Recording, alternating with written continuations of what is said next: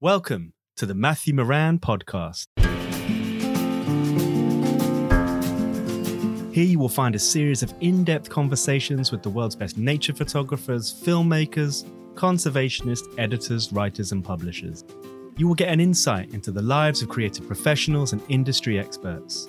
What goes on in their minds, how they approach their work, and how they make it pay. The podcast also looks at the role that photography and filmmaking plays in helping to raise awareness about the global plight of species. And despite the depressing statistics, we look for solutions at what we can all do to contribute to conservation. All my guests give up their precious time and are incredibly generous of spirit. So, this is my chance to share these conversations with you. So, sit back, relax, and enjoy.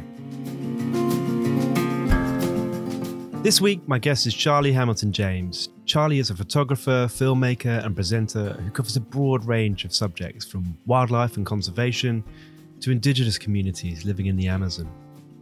Now a Nat Geo explorer, Charlie specializes in highly technical photography, going beyond camera traps and remote shooting, often opening them up, tapping into circuit boards to capture the most challenging of subjects in new and innovative ways. As a kid, Charlie was obsessed with kingfishers and otters, and at the tender age of 16, he worked as a camera assistant on David Attenborough's Trials of Life. Despite his glittering career in TV and film, Charlie always wanted to be a photographer and is now a regular feature contributor to National Geographic magazine. We caught up at Charlie's place in Bristol to talk about rats, the problem with obsession, and why you can't complain about being a National Geographic photographer. It.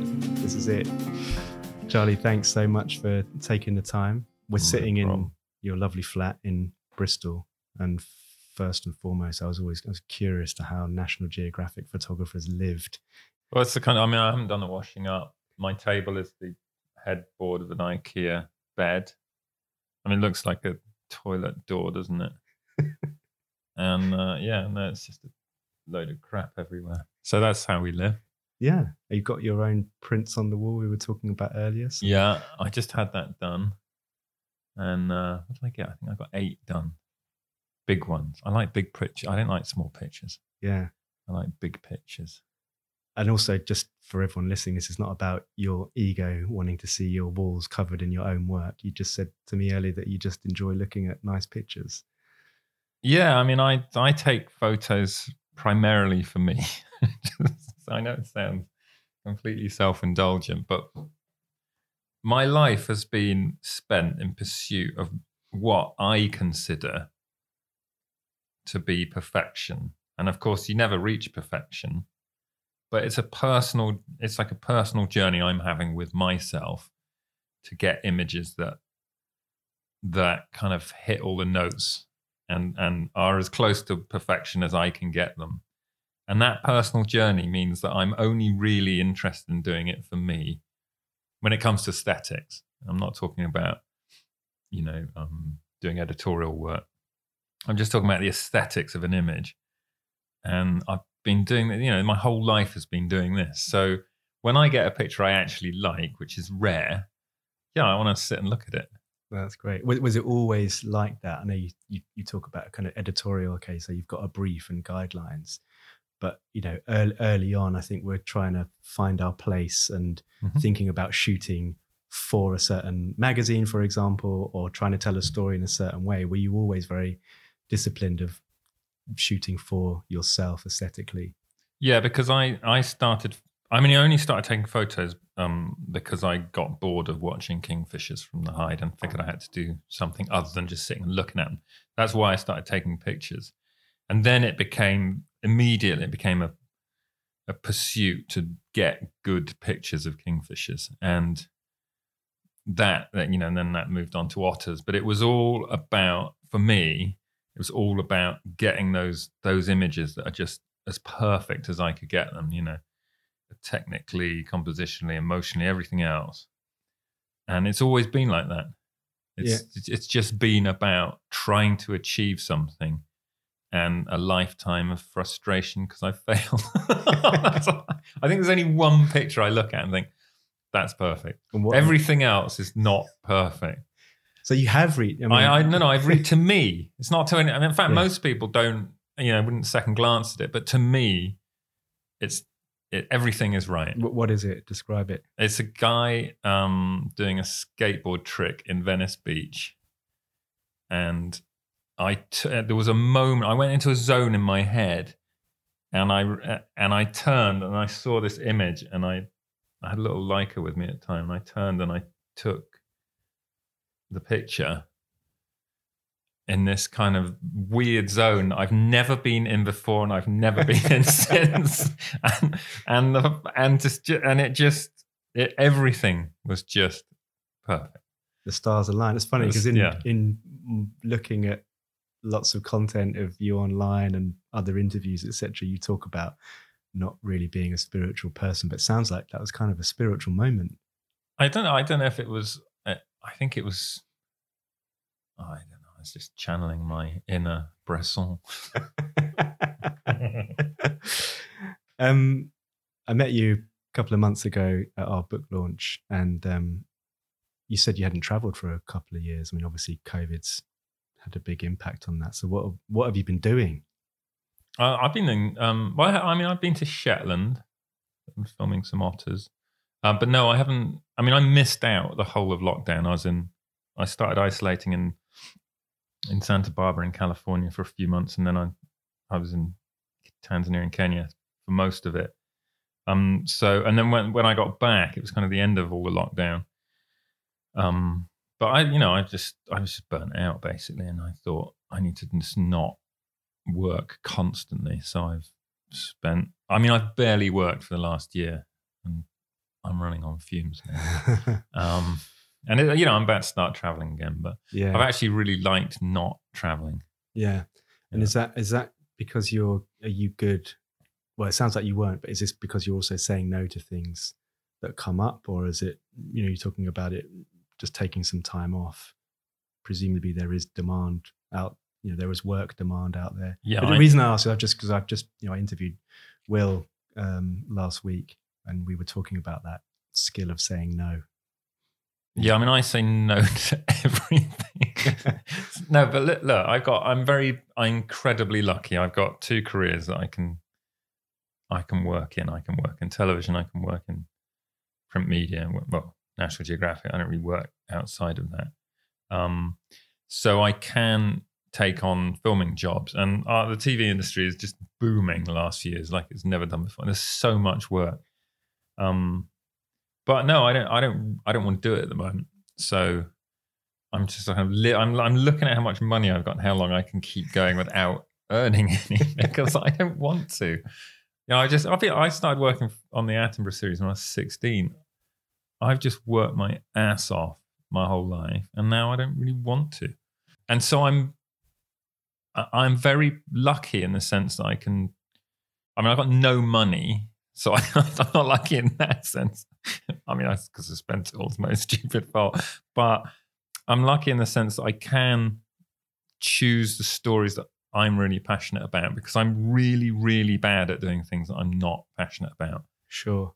And so I choose, you know, my, my next story for Geographics on cows, I'm really excited about it because it's a fascinating subject. And, you know, I tell people and they just kind of look blankly at me. It's like, well, are you doing that? But to me, it's going to be an absolutely amazing story. So I'm, I'm getting excited about that already. And I'm not going away for another six weeks. Is that how it works? Well, for you, I'm sure it works differently for different photographers, but your relationship with National Geographic is about also pitching stories as well Yeah. as them coming to you with stories. Yeah. And it, yeah, cows is my story. Um, uh, These I- cow- cows in the UK. No, this is a, this is a global cattle story. It's a massive. I mean, the second largest footprint on the planet. You know, it's a massive story. So I'll go all over the world and do it. Um, yeah, no, it kind of works both. Sometimes they'll come to me. Uh, sometimes I'll go to them. It just depends. Yeah. And if I'm on contract, which I was for a long time, I can't say no. So I, but they asked me to rats, and I hated rats, and I just kept saying no. And then eventually they said, "Well, you're doing rats because you're on contract. You got a choice." no choice. Actually, I loved it. It's one of the best stories I've, I've ever done. I just loved shooting it. Um, so yeah, but if I pitch a story, it's one I really want to do. Um, I watched quite a bit of that, you know, the behind the scenes stuff you were doing with the rats, and you seem to really, you know, you're doing a lot of anthropomorphizing and hanging out with your buddies in New York because you referred to them. But yeah, it looked, I mean, it looked like a great, fun project to do. Well, I love New York and I love, I mean, I was hanging out with George, my assistant, and we're just, you know, like nine, 10 at night till seven in the morning.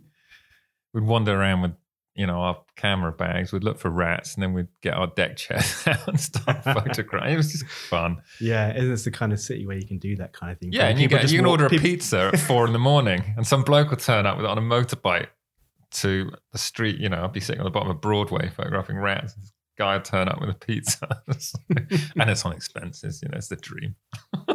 so they they they picked their photographer wisely to do that story in the end. They knew that you you you deliver well, they're they're funny. I mean, they want they don't always want to. I mean, you get you get typecast, um, and they don't always want the typecast person doing the job because they want some people to bring you know more flair or sure. a bit of this or a bit of that. It was from another sort of discipline, but some jobs. I mean, I'm a very technical photographer, so um, wildlife photographer. So rats is kind of perfect for me because it's a it's a really technically complicated thing to shoot. Um, so they bring me in because I've got that skill set that suits it. Yeah, and when you say technical, just kind of broadly speaking, that's you know lighting, camera traps, remote triggers, that that kind of thing. And yeah, like okay, so we got the we were at the bottom of Broadway outside TGF Fridays, and there's a drain which is just heaving with rats, and the bars in the drain are were they 48 mil wide, I think. And I want to get a camera. I want to get a shot down that drain. So, you know, I go we I go to Adorama, buy a camera with George, and we're like we're looking for a camera that's 40 that's less than 48 mils wide, basically. That has its own flash, that has a HDMI interface, that has a a remote trigger interface. So, and we eventually find one. It's 40, it's one millimeter bigger. I can't remember exactly how. Oh my god! And it's this Sony, and it was like seven hundred bucks. we go back to the hotel room, and I just rewire this thing. I put you know optical slave units on it. I've got a monitor. You know this this, this tiny little camera is just covered in wires coming out of it. By the time I finish it, and then I'm going to force it through the the gap in the drain. And of course, it's a half, millimeter too big. Half a mil each side. yeah, so I completely scrape, destroy the screen almost ruin the lens port.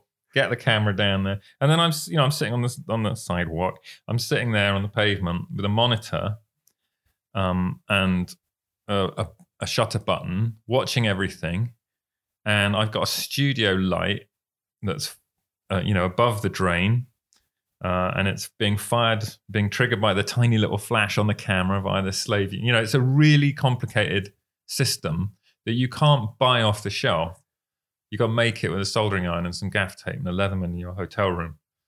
And and I so yeah, I get to do jobs like that. And a lot of the sort of freshwater work I do is the same. Everything's made by me to order. I hate using engineers because they overcomplicate the crap out of everything. I want to do it really cheaply and efficiently with a Leatherman and a and be, and be in charge of it as well. Yeah, so when it goes wrong, I know how to fix it. Yeah, yeah. Yeah. So. And is that is that you do you know like from from the outset because obviously you've got these images in your mind that that's what you need just to get that like elevate that shot just marginally is that something you think about when you're approaching like technically difficult subjects because obviously it's it's very easy just to you know grab a long lens and be above yeah. ground and not to have to have those issues but are you thinking about always trying to elevate a scene or a subject. Yeah, I mean, I, I actually rarely use long lenses. Most of my work's done between sort of 24 and 100 mil. Um, and what I'll do is I'll go through, I'll just sit on Google. I just go through every photo that's ever been taken of a rat. Sure. And I think, right, okay, now I'm going to do better. Because as I say, I'm on my own little journey. I'm not trying to show off or prove to anyone. I'm just, to me, right, I'm going to do better than that. And how am I going to do it? Now, the it's not just tech, the technical just gets me where I want. The the kind of storytelling and the emotional part is what I'm interested in. How how do I take a subject and present it to an audience in a way that not just tells you the story of the subject, but gives you an understanding of how that subject exists and how we see it. So when we are doing rats, for instance, there was a shot.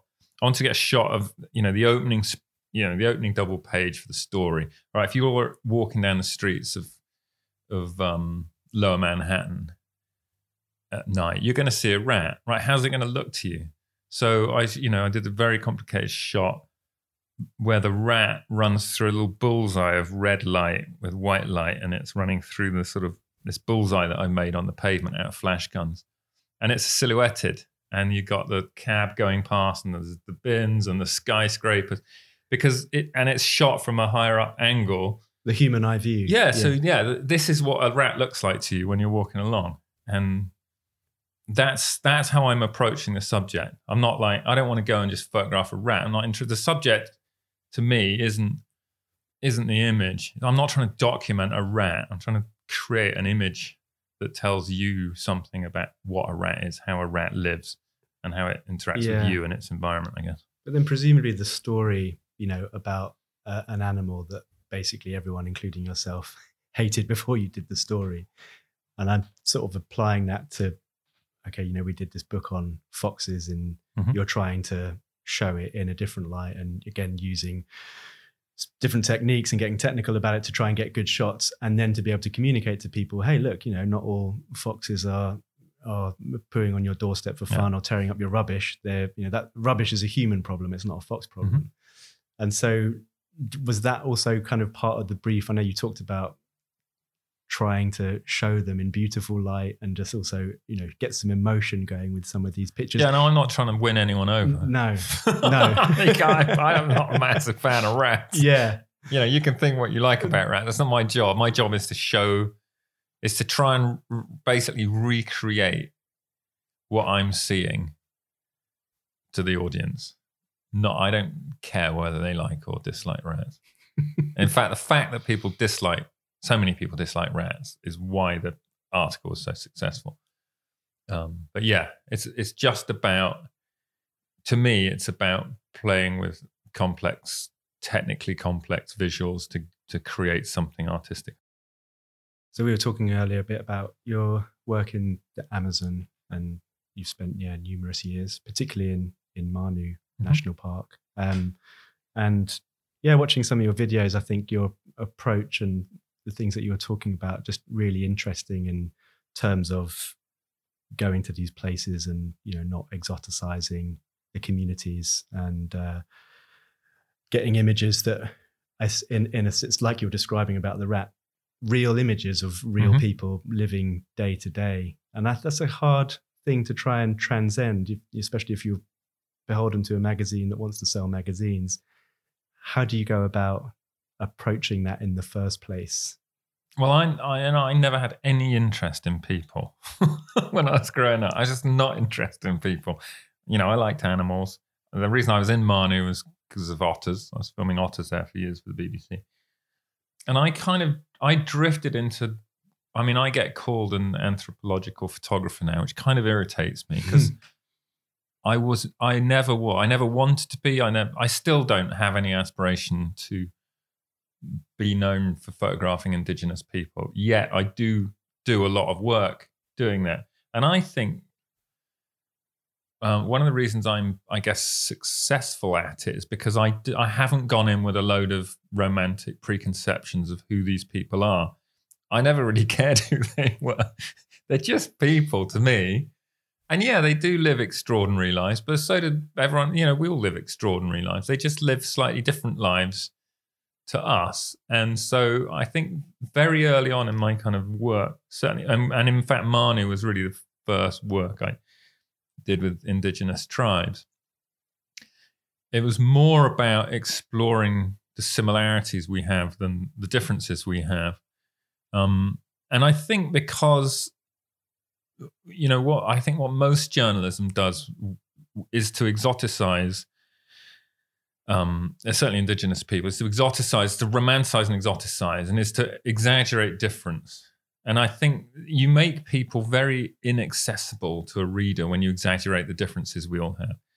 Um, I learned as a filmmaker, you know, I worked um, making films and trying to get an emotional connection between a you know like a mayfly and, and the viewer know, to me that was okay that was a, a, skill i had to learn. And i, I basically i plan, applied what i'd learned from that which is okay what makes us all similar?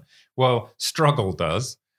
Um, and you know success from struggle and and and, mis- and falling over and making a mistake or being imperfect. So I, I kind of got all these things that i've been working on for years trying to understand and i started applying it to my work in the amazon and basically looking for the for the common threads we all have in our lives. And yeah you might be a you know a nine year old girl with a monkey on her head living in peru but what's your what makes your life common with our life and if I can find the things that join us together, um, I think people are more engaged, they're more inv- emotionally invested in understanding about other people rather than just exploiting, I think is the word, and exaggerating the differences we have. And almost always that's done for a picture editor, a commissioner, or the journalist's own ego.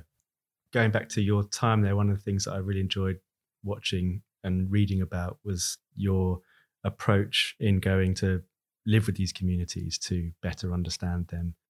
How, how, first of all, how long did you do that for, and what came out of the other side of that? I mean, it was was it to try and take more authentic images, or was it just purely to understand, and so you could therefore empathize more no, do you know what? That was most of that that early work I did. I, I say I did with humans because I had never been in the Amazon and taken any time to invest or understand, you know, humans and social issues in the Amazon.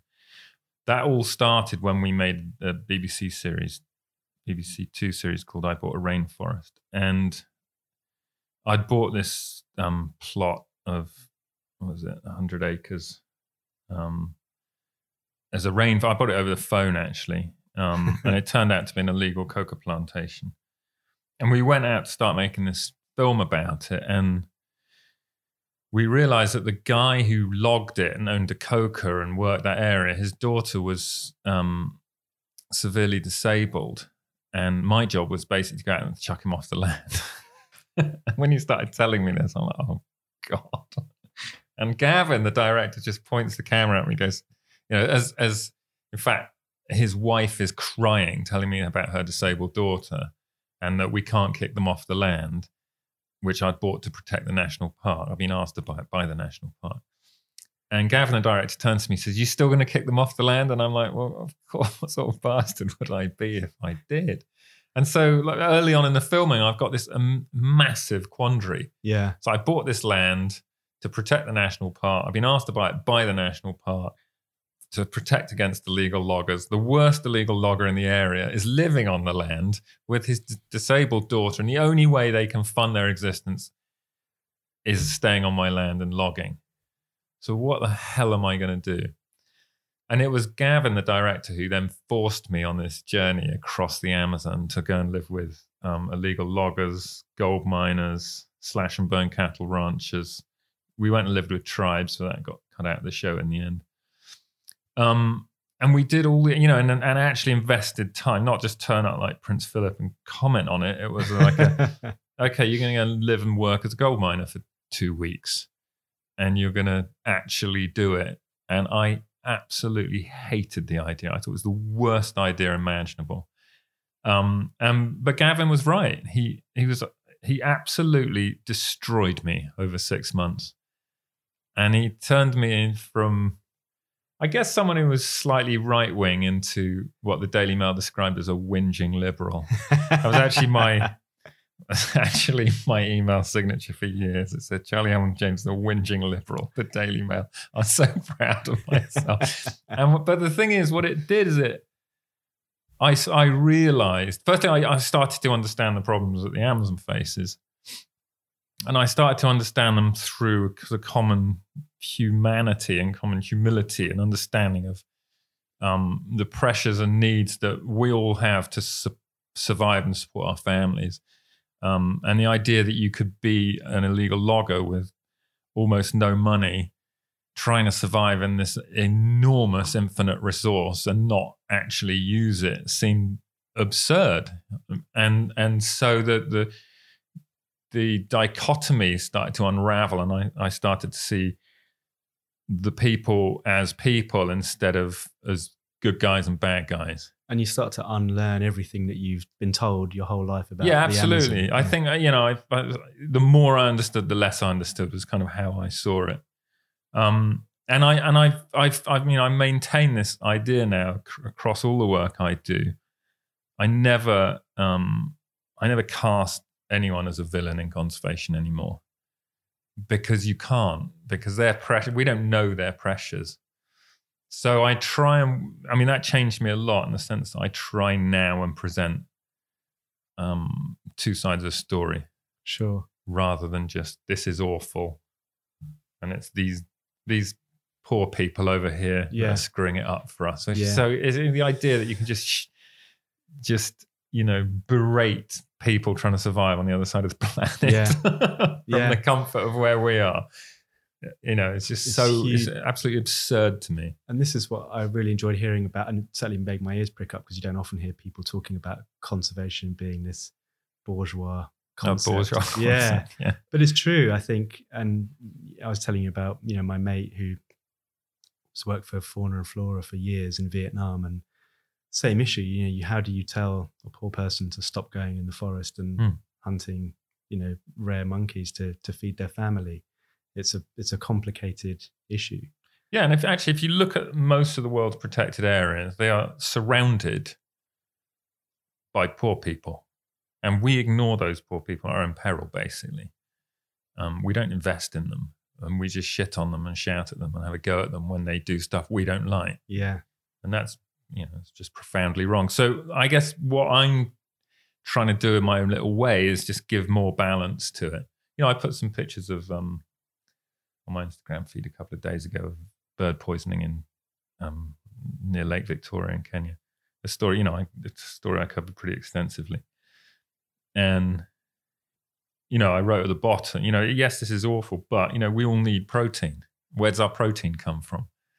You know, and there's there's all these people have got to get some protein, um, and you know, the global need for protein is enormous. So it's you know, it's very easy to think and I, you know, I go through the comments. People haven't read it. You know, these people are so evil, and they're, they're not. They're just trying to get some protein. Yeah, I'm sure some of them are, but some of everyone's. You know, there's evil people. Every, you know, it's just, it's just to survive a lot of the time. Yeah, and I think it's also rich, especially coming from well the UK, where nature, wildlife is so depleted here. We've hunted everything out. We used to have bears, wolves, Yeah. lynx roaming these lands, and you know you look everywhere. I mean, look at now the issue with river pollution, for example. It's just it's just appalling. And then to expect, yeah, other countries. Yeah, we expect others. I Yeah. think we do. Yeah, I mean, it's just a bit more compassion, isn't it? And I think you know, actually, a lot more compassion would solve a lot of the world's environmental problems. Yeah. But we don't. We allow it to get politicized, and we allow um, black and white thinking to get involved, and dichotomy thinking, and that just doesn't help.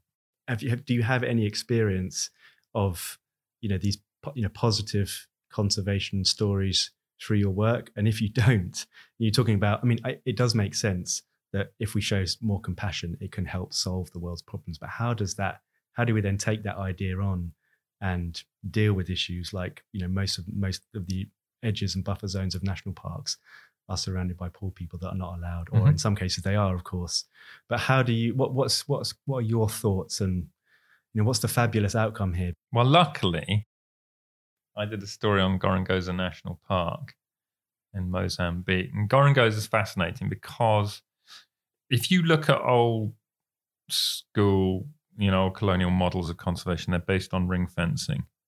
And that's the, you know, basically you take everyone out, like in Serengeti National Park, you basically push everyone out to the edge and you just ring fence and protect that area that's important to biodiversity and wildlife.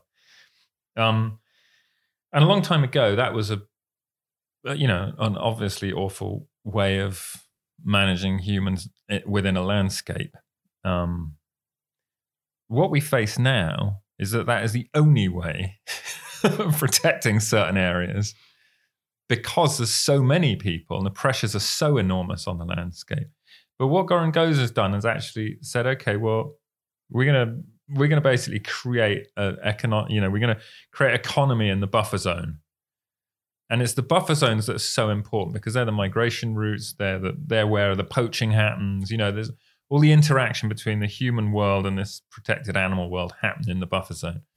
Um, so what Gorongosa is doing is investing heavily in the economics, and that means um, creating coffee projects, creating cashew projects. So uh, basically creating tourism opportunities, any any industry basically. But the other thing they're doing, which is I guess the key thing they're doing, is they're investing very heavily in women's health and education of women. So if you can educate girls from a young age to the same and to a higher standard, you know, but to the same standard that boys are getting educated, because often the girls are pulled out of school early. If you can keep them going through, um, you know, school until they finish, the, the birth rate drops, and the birth rate has to drop. You know, it's, it's a lovely idea that we can all just keep breeding all over the world, but we can't. Especially, I I know, you know, in in places where it's unsustainable. It's unsustainable for all of us. Um, so what they're doing is they are basically investing heavily in in jobs, education, health of women, and as a result, it's already having an effect. The population's coming down a bit, but importantly, the health of, and the happiness of the people is going up, and the protection of the ecosystem is improving. So we, you know, it's so positive that everyone can just basically work together to make it, uh, you know, to make it work, rather than having draconian, draconian colonial ideas of forcing people, which is still going on all over the world. People being forced out, places, you know, huts are being burned, and people are still being kicked out. And there are no real easy solutions, but Gorongosa is one sort of very progressive, and I think the most progressive national park that I've seen. The flip side of that is it's been funded by pretty much by one man. Right. I was going to ask that about yeah. Know, where does that money come from? Where does the structure come from in terms of education programs and Yeah, I mean Greg Carr who Greg was a um, computer tech guy out of Boston. Actually, came, he lives in Idaho. Um, he's a lovely guy, very very forward thinking, um, and he was taken on by the head of uh, by Mozambique president to head up Gorongosa, and he's I think he's put over forty million of his own money in, and that's the kicker. You know, these, yeah. that's it, you're creating this kind of dream where everyone can work together, but it's extraordinarily expensive. It takes incredible philanthropy. Yeah. yeah. But uh, otherwise, it's a it's it, it's a good model, and I think you know where it's it's easy to be a cynic, it's easy to be skeptical, but to see that working firsthand is you know is I guess it's rewarding and yeah, but uh, I mean, what really you know the obvious thing is is that with so much money sloshing around in the world, it's just all in the wrong place. and Greg came along and thought, oh, I'll, I'll, I'll put my money in the right place. Uh, and you know, we could we could do all these things. It's yeah. Not, you know, none of these problems are unsolvable. We just choose not to. And so that's that's the real, you know, cynicism of it. We were talking at earlier lunch about you failing catastrophically at school, um, but having this dream as a 10 year old boy of photographing for National Geographic, which you've been doing now for a number of years. And I was curious to, to sort of find out what it was like. And there's a, a, a bit of a backstory. And I used to play the drums when I was at school with my mate Jack, who went on and he's he's a pro drummer now and he's tours the world. He plays with Bonobo. He was just at Glastonbury this weekend. And, you know, I remember this crappy drum room that we sat in at our school in North London, playing this beat up old set. And I thought, often think or thought about, you know, if I told him then, like, you'll be touring the world, you know, he would have chewed my right arm off for it. But actually, the reality is, you know, he's away from his family a lot. You know, it's a pain in the ass. Yeah. And, you know, it, it's that whole, and I guess now as well with the prevalence of social media, it looks like a real dream. And I know you've written about it.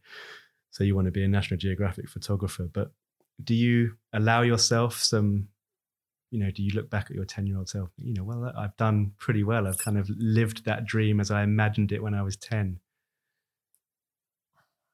Um, uh, I guess half and half. I mean, I always say success doesn't make you happy; it just makes you busy.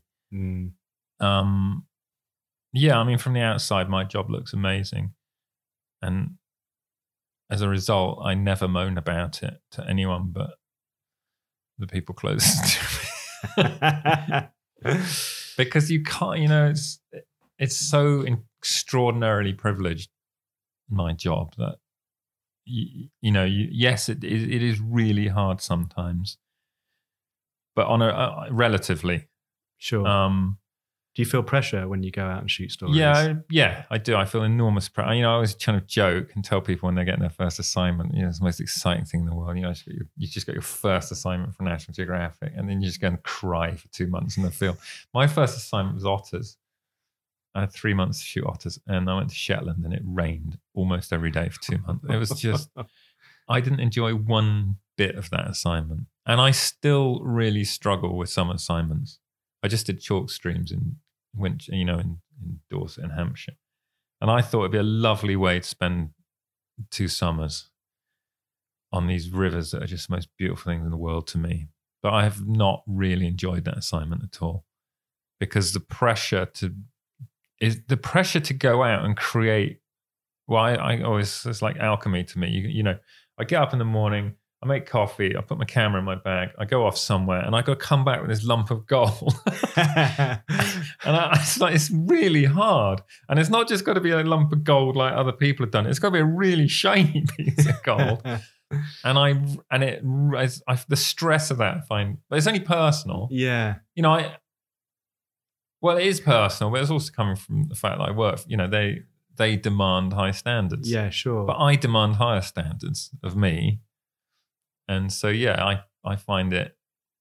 Stra- I never really relax when I'm on assignment. There's a point. Sometimes there'll be a point where I've got it in the bag. I'll be like three weeks in, into a four week shoot. And I'm like, okay, I've got this now, and then I'm like, oh, I can chill out a bit. But there's usually a photo that will be a, a tipping point you'll get an image that is you just that is that is good. You're like, okay, that's a that's a hell of a frame. okay, now I can relax. And being so technical, is that is that usually a planned image, or can you be still pleasantly surprised about something that comes up during those few weeks? Yeah, absolutely, you can. But there's often like, I'll often have an image. Like I chase images, so I remember there's I was doing vultures and I started seeing on a few frames this blood drop while I was while they were feeding, and then I'm like, okay, I just I absolutely focus in on right. Want a head covered in blood with a blood drop, and I will shoot tens of thousands of pictures of vultures lifting their heads out of the carcass just to get that. And the thing when you start doing that is once you've committed to it, that's all you do until you get it, and then then you're basically you're uh, you set a timer because you have to take the risk. And when you take the risk, your life, your your assignment becomes even more insecure. In case you don't get what you were doing, you end up you're going to end up with nothing. and if you don't take the risk, you you're going to end up with mediocrity. So, yeah, yeah, and and just judging that from assignment to assignment, I guess that's also whilst it's stressful, we kind of all of us we seek a little bit of a thrill in our work. Yeah, I, you, it's yeah. A, it's really weird actually. There's a as I've got older, I've become more risk averse.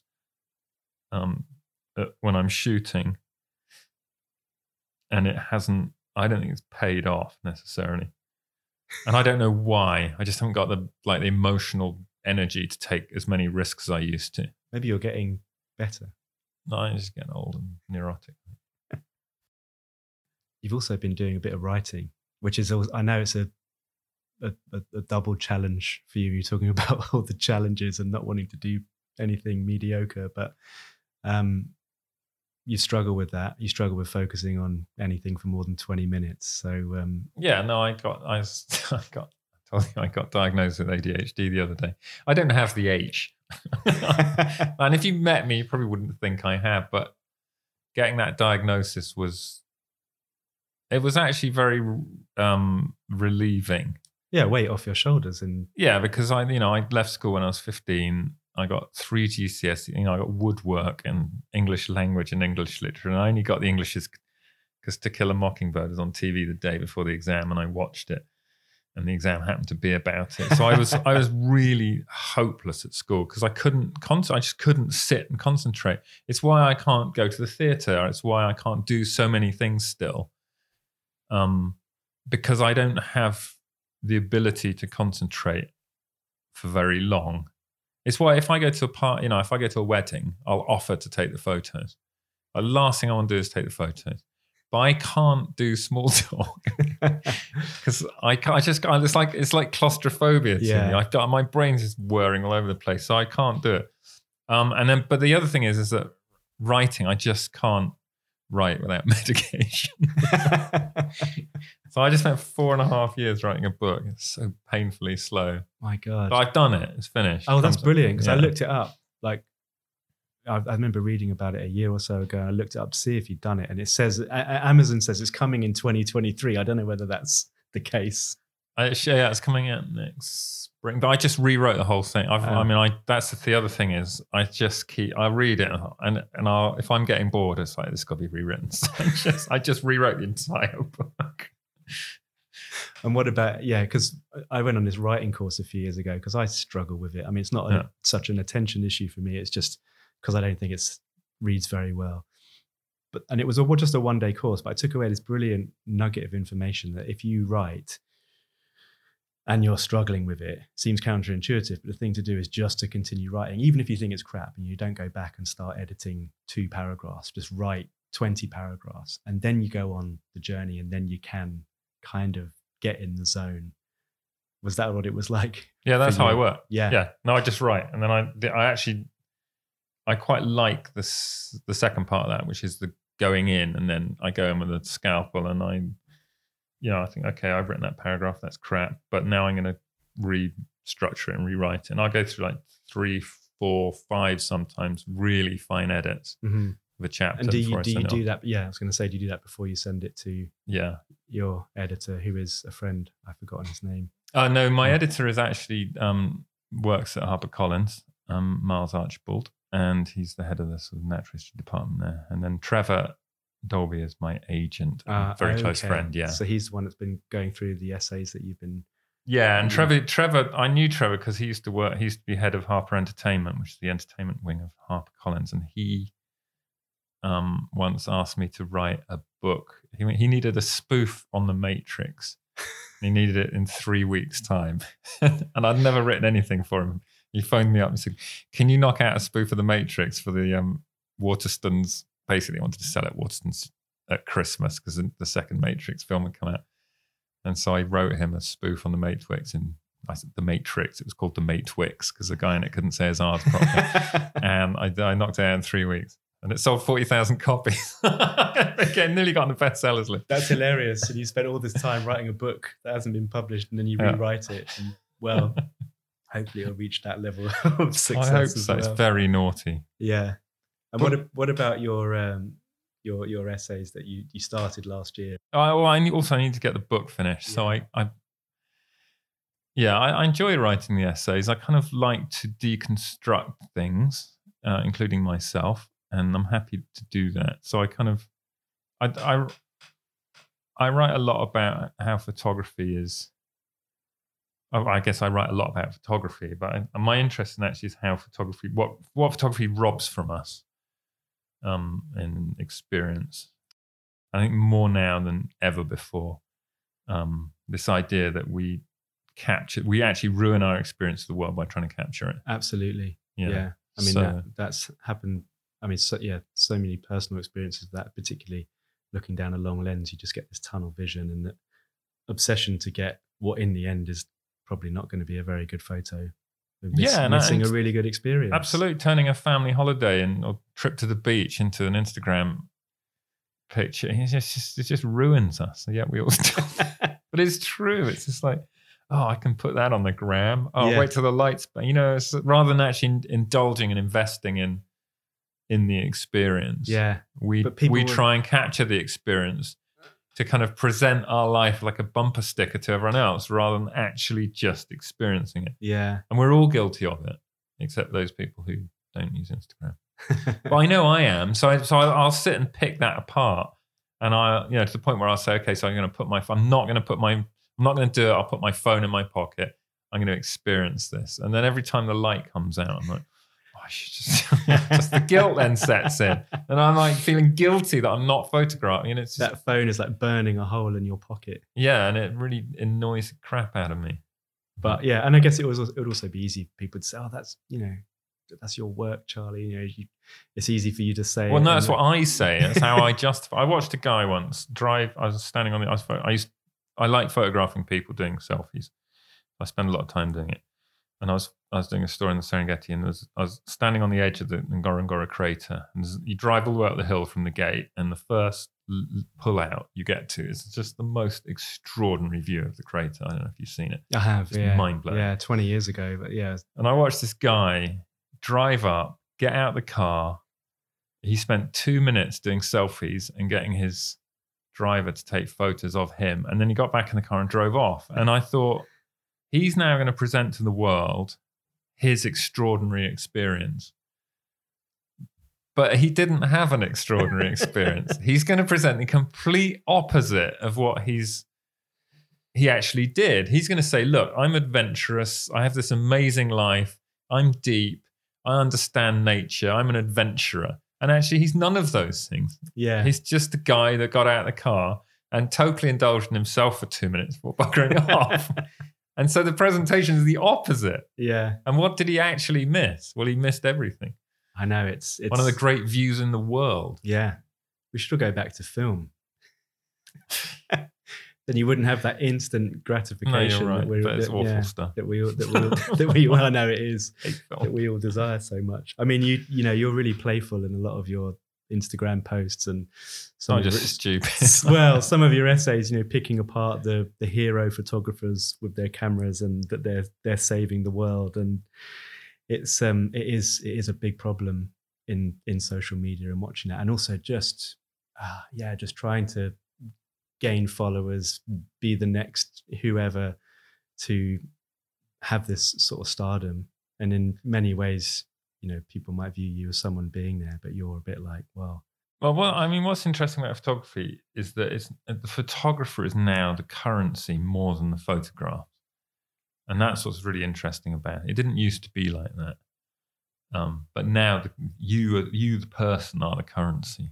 And yeah, you got to take some reasonably good photos to do that, but they don't have to be great. It's more about how loudly you can shout about yourself yeah, on and how many followers you can get. And then I think there's a very balanced line to be taken between uh, uh, with that because you know personally I don't I'm, I don't want to be a major self promoter. I find it offensive.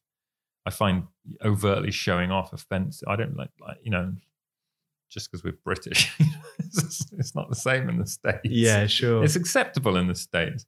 But for me, I would rather just kind of tread the right balance with that line. Equally, it is um it's my business and it is how the business works these days. I can't ignore Instagram. It is how it works. yeah, And if I write a book and I sell my book and I got 300,000 Instagram followers, great. yeah, I also like being stupid, and I've got an audience to my own stupidity now. and it's funny, I sit and I, I'll be writing captions sometimes. Uh, fossil hunting with my son in Charmouth a couple of months ago, and I'm sitting in the car crying, laughing, and he's like. Dad, what are you, why are you crying? I'm like, I've just written this Instagram caption. just- like- it's like my photos. So I'm laughing at my own jokes more than anyone else is. I'm in my own stupid little world and I love that the fact that I can I can sit and make myself laugh till I'm crying, and then I can it's my own little joke, and then I can put it out into the world, and oh, people seem to like it. My my my Instagram feed is just getting more and more stupid, and then occasionally I'll whack them with some you know hardcore conservation stuff, but generally it's just an, it's a vehicle for me to be stupid and have fun. yeah. And I think it is it is refreshing because it's the it's the anti-hero stuff. And I love recently you posted that great shot of all your hard drives with masking tape on them and cables and talking about your really sophisticated real, file. yeah. Yeah, it's your, it's your sophisticated filing system. It is real, and I think actually probably why that's funny is because it resonated with most photographers. Well, I think uh, yeah, this is a thing. I I remember chatting to Bertie Gregory about this before Bertie became stratospherically famous. I love Bertie. Um, we had a chat one day about presenting on screen, and I said, "Look, Bertie, my my advice is absolutely just be yourself." And what so many wildlife presenters do and were doing and continue to do is present themselves as perfect and you know invulnerable and perfect. And to me, it's like if if you want people to like you and follow you on your journey, like Bertie, then we'll just be you because you're fine. You don't need to be anything else. yeah, and, and we crave that kind of connection. Absolutely. We, want, we were, you know, people think, oh, the Nat Geo photographer, they must have this extraordinary life. I don't, you know, like, look at all the crap in the, I haven't done the washing Yeah, up. My it's- it's a- sink's blocked, so I can't. It's in a bit- I've been in a- trying to unblock it all more. You know, I just live in squalor half the time. And yeah, my filing system's a bunch of hard drives, and I live in chaos, and I can't, I can organize a piss up in a brewery, you know. So, I, why would I present anything but that to the world? Yeah, sure. And it's great. And I think we're talking about you know, the social media for the positive sides and the power of the, the reach that it has. And obviously with Nat Geo, they've got just the most incredible reach. And going through some of your videos and talks on YouTube over the past week or so, you know, you, I noticed that they get whatever a few thousand, a few thousand views, maybe ten thousand views. But if you do a video of a botfly being removed from your head, you get 13 million views. You know what? What do you think that says about us as a as a species? uh, that we like watching. I'd, so I'd rather, I'd rather watch a botfly being pulled out of someone than some worthy conservation lecture because uh, you know we don't have an attention span anymore, and we want to be shocked, we want to be entertained, and we want to turn our brains off. So yeah. Uh, interestingly, the Botfly Diaries was much more popular than the Flesh Eating Diaries, which garnered almost no follow, no view. It was so disgusting. oh my goodness! Well, yeah, I encourage anyone who's not watched Charlie Hamilton James Botfly Diaries. Yeah, if you're unless you're squeamish, of I course. um, I was curious about, you know, we talked a little bit about success and what that kind of really means, but what motivates you now and how do you kind of go to bed at night satisfied and what quanti- how do you quantify success for yourself? That's interesting because I have no career goals anymore. And it's very hard to motivate when you don't have career goals. Uh, I I still want to I still want to work in conservation photography for the good it will to do, but I'm also not someone who inflates how good how much good that is. Yeah. I'm I'm very aware of um you know photos yes they can be powerful and sometimes they are powerful but you know as we discussed earlier they are just a small part of a much bigger movement um and I'm I'm I quantify that and qualify that to myself all the time so yes I I think I do a job that's reasonably valuable um but I'm under no illusion that I'm achieving or doing anything other than that and and that's just raising awareness and raising awareness is a phrase i hate because we know we've, the awareness has all been raised we don't yeah. need any Yeah. any more um so yeah I, I i'm struggling with um that in the sense i don't really have much inspiration to do anything at the moment which is why i'm not doing which is why you were free for this interview in the Which first place which is why we're here do you still are you still uh, obsessive though you know you, you do you still have that about you do you think when you're sort of honed in on a subject No, do you know or- what? I'm learning to just, you know, it's very, it's very destructive being obsessive. Um, it's extremely dest- for you and everyone around you. Um, I'm learning to not be that. It's really weird. I don't like. I spent a whole life just wanting to photograph otters. I don't want to photograph otters anymore. I spent my whole life trying to photograph kingfish. I don't want to do it anymore because I've I've got to this point in my life where I've kind of done everything I really wanted to do. And so I'm sort of rudderlessly going to the gym and drinking coffee and trying to find something that will get me excited again. And and my next geographic story is usually that. Yeah. And cows, I think, is the is the thing that's going to obsess me for the next two Yeah. years. And I'm really happy with that because that is a massively important story. That doesn't mean to say my coverage of it will do any good, but it is a hugely important story. And um that yeah, I'm I actually got excited two days ago about I'm going off to Brazil to start in August. Like, Yeah. okay, I want to do this. Well, that's good. I think Yeah. underneath the the jokes and the cynicism, it's I think it's great to still have you, know, you feel it in your gut, don't you? And you get passionate and excited about going out in the field and being somewhere different. Yeah. trying to capture great shots that you have in your head and Well, I'm, and also I haven't been. I call it on the road. It's such a terrible phrase, but I haven't been on the road for a couple of years, yeah, and it that and and partly because it's a very addictive experience, and it's very hard to come down from, and it's far too easy to spend your life living in this endless world of excitement and adrenaline, where you never need to come down, and then when you do, you kind of crash and then you because you crash you have to get back on the road again. Or and like, I, I i love it i love that experience uh, but i haven't had it for, for you know a year and a half whatever it is and i need to just in, you know that's why you have to watch some crap TV when you're back here, right? I, that's all I do. Yeah, I get back and I just turn my brain off and then go away again. And with that story, like you know, that's so that's a is a two year. You've got two years to get these images to tell this story. You know, how do you go about?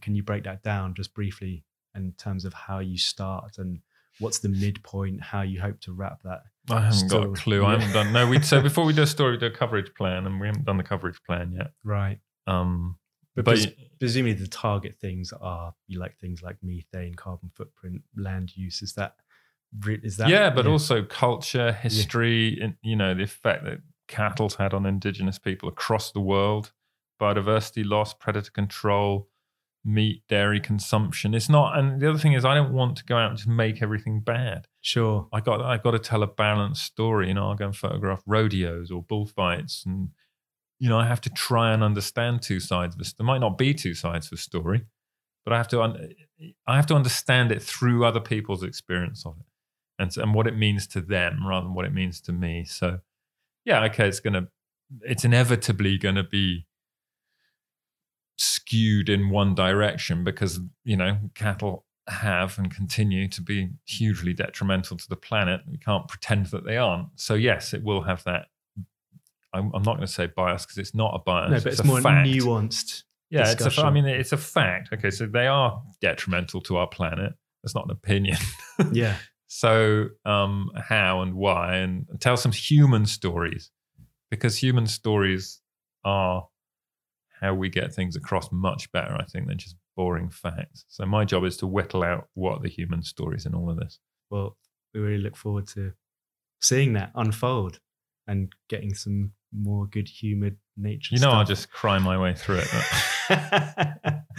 well, you talked about stress doing, you know, three, four week stories. Oh my God, two years. Well, I guess you've well, no, it's not two years. They'll all be like three, four weeks. I don't even know how much. I'll probably only get 12 weeks in the field. Right. Okay. You know, that's Yeah. how it tends to break down. Some stories you get six. Serengeti was 26. I had two years, 26 weeks in the field. I mean, that was massive. But no, this will be 12, 14 weeks in the field. Brilliant. Charlie, thanks so much for taking the time. And um, yeah, no, look forward to seeing what happens. And um, with your trying to mellow your obsessive side, it'll be interesting to see how, how the images are reflected in that. But um, yeah, no, I really enjoy seeing your work and, and love your stories. And uh, yeah, I hope you get writing some of these essays again. We've got an audience waiting with you know bated breath. When are you Oh, gonna? I'll get on with it. Yeah. Cheers. Thanks so much. Cheers. Big thanks to Charlie for his time, honesty, and refreshing approach. And it will be really exciting to see the cow story unfold over the next two years. And if you don't follow him on Instagram already, you can do so on at C Hamilton James. That's C Hamilton James to see some amazing images, great behind the scenes content, and lots of messing around too.